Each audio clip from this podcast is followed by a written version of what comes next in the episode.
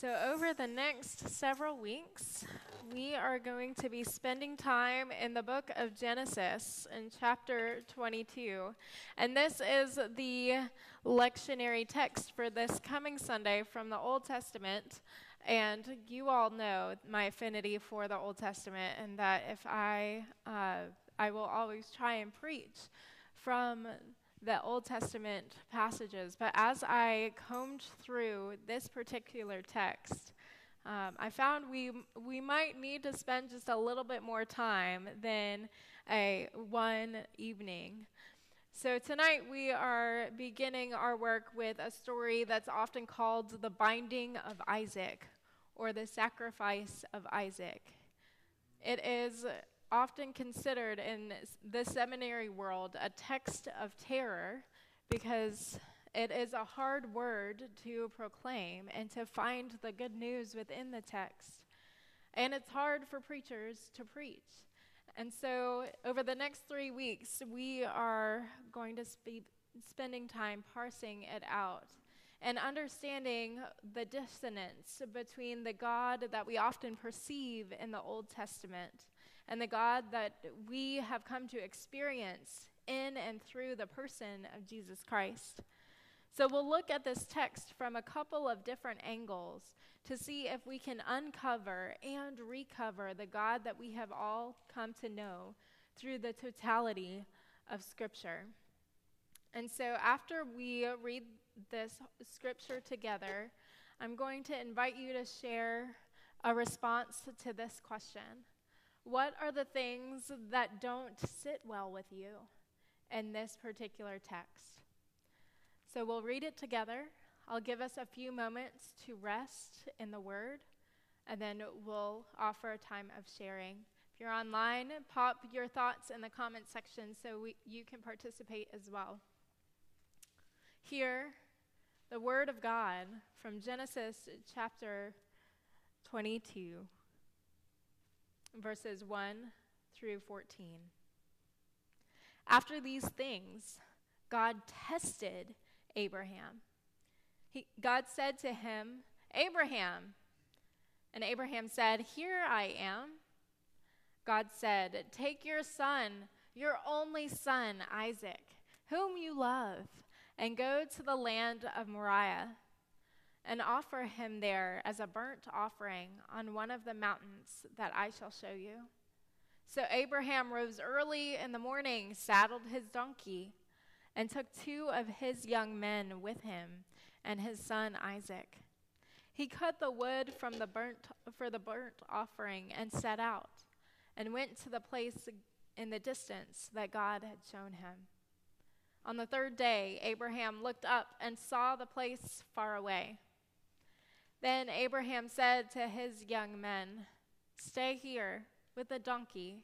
The boy and I will go over there. We will worship, and then we will come back to you. Abraham took the wood of the burnt offering and laid it on his son Isaac. And he himself carried the fire and the knife and the two of them walked on together. Isaac said to his father, Abraham, Father! And he said, Here I am, my son. He said, The fire and the wood are here, but where is the lamb for the burnt offering? Abraham said, God himself will provide the lamb for a burnt offering, my son. And the two of them walked on together. When they came to the place that God had shown him, Abraham built an altar there and laid the wood in order. He bound his son Isaac and laid him on the altar on top of the wood. Then Abraham reached out his hand and took the knife to kill his son. But the angel of the Lord called to him from heaven and said, Abraham, Abraham. And he said, Here I am. He said, Do not lay your hands on the boy or do anything to him. For now I know that you fear God, since you have not withheld your son, your only son from me. And Abraham took, looked up and saw a ram caught in a thicket by its thorns. Abraham went and took the ram and offered it up as a burnt offering instead of his son. So Abraham called that place, The Lord will provide. As it is said to this day, On the mount of the Lord it shall be provided. My friends, even this hard word is indeed the word of God. And as hard as it may be, we do give thanks by saying, Thanks be to God. Let's pray. God, this is a challenge. And it's hard to see where you are within this text. And God, we lift up persons for whom this text is hard and difficult in a unique and personal way. God, be with us all this evening, trusting as we do in your Spirit's presence, in your Spirit's guidance. In Christ's name we pray. Amen. So I invite you, my friends, to share aloud if you feel comfortable what are the places in this text that do not sit well with you. And it's fair to say the whole thing. It is fair to say the whole thing. Yes, Jill. Mm-hmm.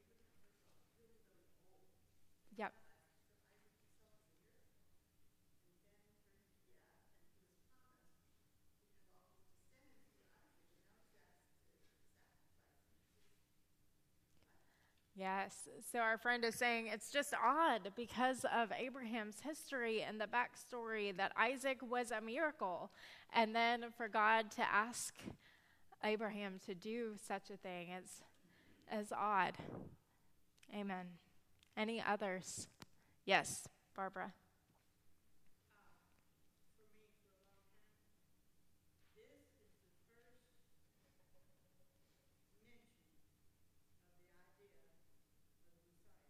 Mm. Say more.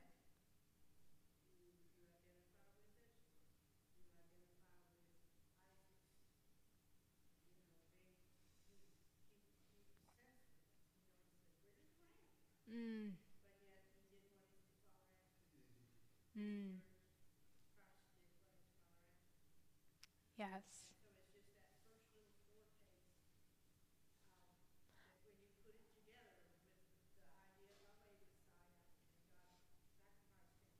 Mm-hmm.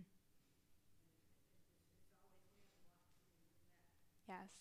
So our friend Barbara is saying that it's a foretaste of what is to come, a glimmer of the Messiah. Thank you. Jackie, you had your hand up? Yes.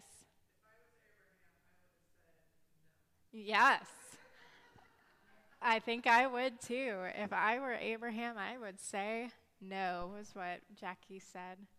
Any, yes, uh, does Chase, let's go to Chase first and then Fred. On five. On four. Uh, verse four. On the third day, Abraham looked up and saw the place far away. That verse? Okay, we're going to let him type on his pad and go to Fred. Mm-hmm. Mm. Mm.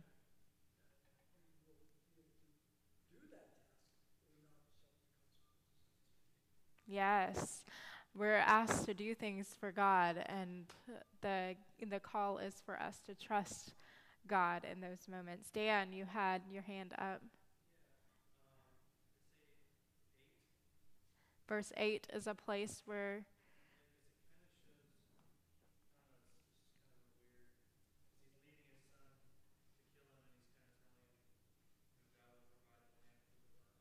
Mm.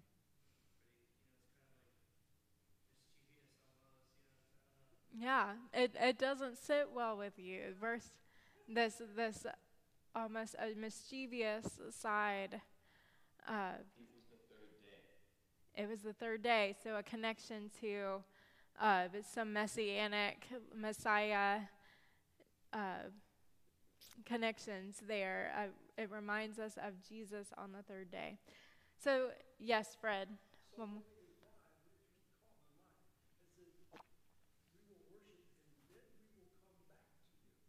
Mm-hmm. All right. I. Uh, hmm. The Trinity. The uh, so uh, emphasis on on the three. The number three is Trinitarian. Interesting. I like that.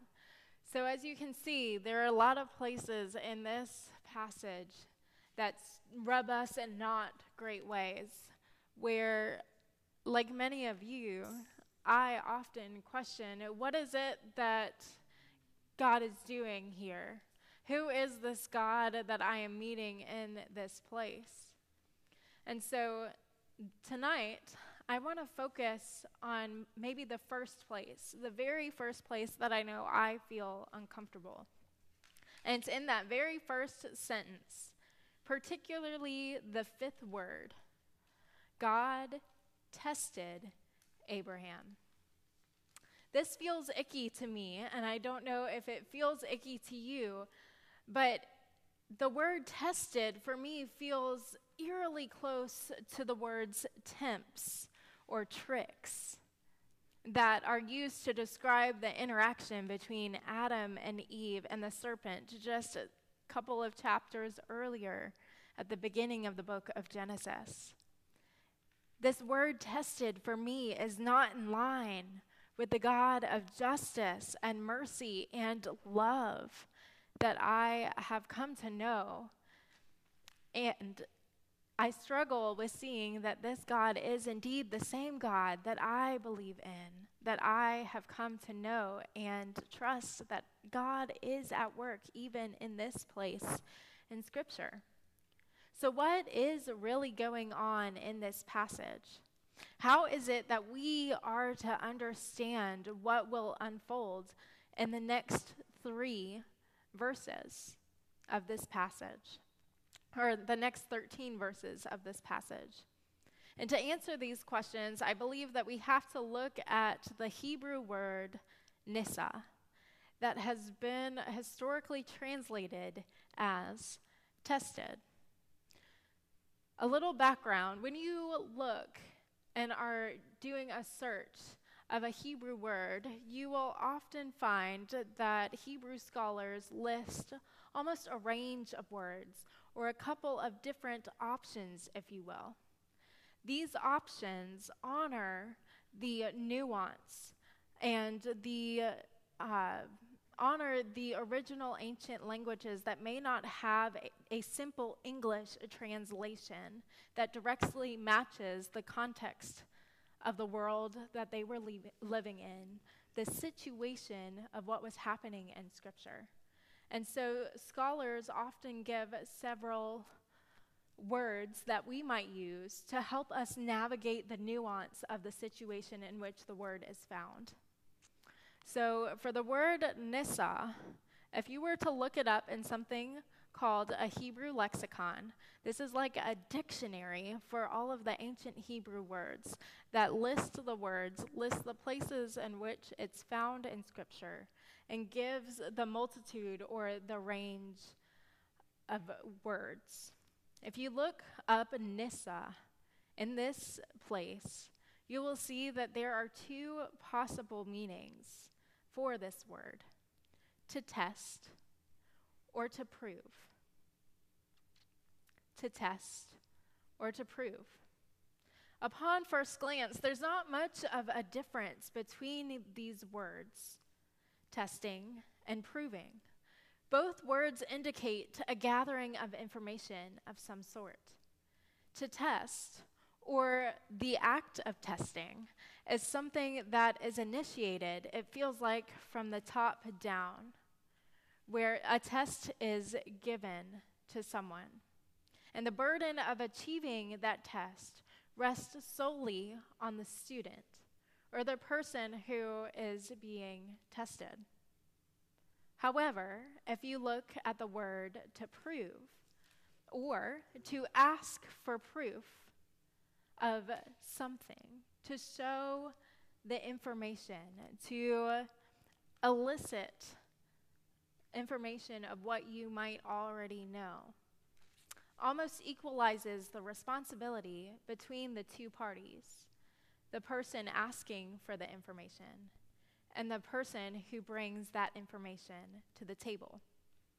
In that sense, the information that is being elicited is initiated from the bottom up, offered up by the person who is asked for that information. So when you ask someone to prove something, you are eliciting evidence of what someone already brings to the table, rather than cross referencing their gifts or their answers with a preconceived checklist of what is right and what is wrong, in which they must need necessary standards. To test is from the top down, to prove is from the bottom up. If you think about it in the world of education, over the last several years, education and grading systems have moved into a something that they call mastery mastery based learning. It's something that many school systems have leaned into because it's a more equitable approach to learning. It's where students present the information that they know and are graded not for what they lack, but are graded for what they present to the table. As a high school student, I was someone who deeply struggled with test anxiety. How many of you all have been there? Struggling with test anxiety. I knew my material, but the second I walked into a testing space, there was so much anxiety over me that I could not perform to the best of my abilities to the best that I, to show best that I knew the information at hand. And so this approach did not hit my world until I reached seminary. I struggled all the way through high school and even college. And when I made it to seminary at Duke Divinity School, you could imagine that I had a bit of a uh, imposter syndrome is what they call it, where I wondered if I should even be sitting in a Duke classroom because I could barely make a C or a B on a test in high school. So, what was I doing here? And the first thing in our orientation group that one of the administrators of Duke Divinity School said is that we grade you for what you bring to the table. So when you go into that testing room, just write everything that you know. We are not going to dock you for the things that you do not know. There isn't there might be a checklist of things that we are looking for, but the more you give us, the more points you earn. So it is based on what I brought to the table. I got to prove what it is that I already knew, the gifts that I brought to the table. So, research shows that mastery based learning, this idea that students bring what they know to the table, and that be the place from which they grow and learn. This helps students become aware of their own abilities, which leads them to becoming stronger and more self directed learners. So, what if what if this is the way in which the writer of Genesis intended for this word nissa to be interpreted? God isn't saying to Abraham, let me give you this test to see if you meet all of the necessary standards of what it looks like to be a faithful disciple. Instead, God is offering an invitation to Abraham Show me what you know. Abraham, what are the things, the gifts, the knowledge that you already bring to this relationship? And now I'm asking you to prove it. Prove what it is that you bring to the table. Because, friends, the truth is, our God is not a God of tests. Our God is not a God of tricks. Our God is a God of invitation. So, what is the invitation in this mess of a passage, if you will? What does Abraham know? Some of you have mentioned some of the things that Abraham knows already. What does Abraham bring to the table? If we go back in Genesis chapter 12, we hear God say to Abraham, or at that time, Abram, I will make of you a great nation. Abraham knows this promise of God. Genesis chapter 15 tells us that God said, Look toward the heaven and count the stars, if you are able to count them. So shall your descendants be. Abraham knows that God's keep, God keeps God's promises. And he has the proof in the miraculous birth of Isaac. Abraham has had time to get to know who God is, to be in relationship with God. So Abraham brings all of that time, all of that knowledge to the table to inform how he approaches what God has asked him to do and what he ultimately does in this passage. That's why, if you go back in Scripture, the places where Abraham is in conversation with the two servants he brought alongside when he says uh, that both, both he and Isaac would return after the moment of worship. That in Abraham's conversation with Isaac, he was sure and certain that God would provide what was needed for the offering. And he was willing up into the point the final moment to trust in that.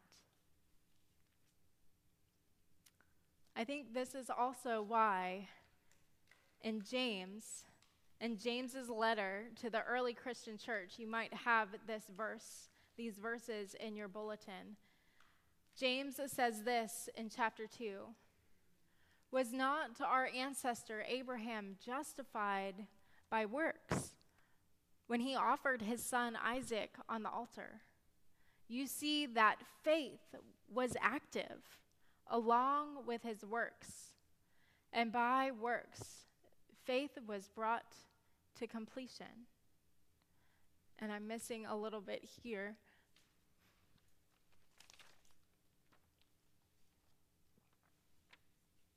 Thus, the scripture was fulfilled that says, Abraham believed God, and it was reckoned to him as righteousness, and he was called the friend of God. You see that a person is justified by works and not by faith alone. That word justified is a term of proof. Abraham brought the proof of Abraham's trust, of Abraham's faithfulness, of Abraham's knowledge of who God was that brought him through the toughest moments, maybe, of his entire life. Friends, our God knows what it means to be tested and tried. God, in the person of Jesus Christ, took on that burden of being tested and tried all the way to the cross so that we, God's beloved children, might never have to experience that burden of, of being tested and tempted and tried for ourselves. So, why on earth would our God, a God of invitation, test or ask one of God's beloved children to be tested? Just as God invited Abraham to bring to the table what he knew about God, what he knew about God's relationship together. He brought all of that knowledge, and that knowledge then influenced his actions throughout the rest of this scripture. Now, friends, this is not a full picture.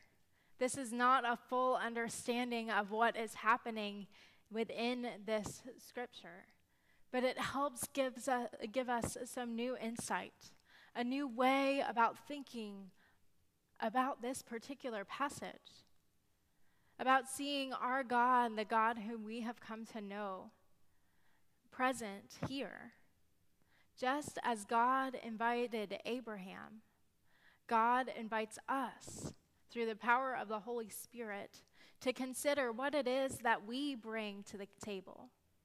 What are the places, what are the things that we know about who God is in our own lives? How has God shown up for us in times of distress and trouble? What are the promises that we can rest on that help us walk through our daily lives? That help us lean into the fullness of faithfulness and trust.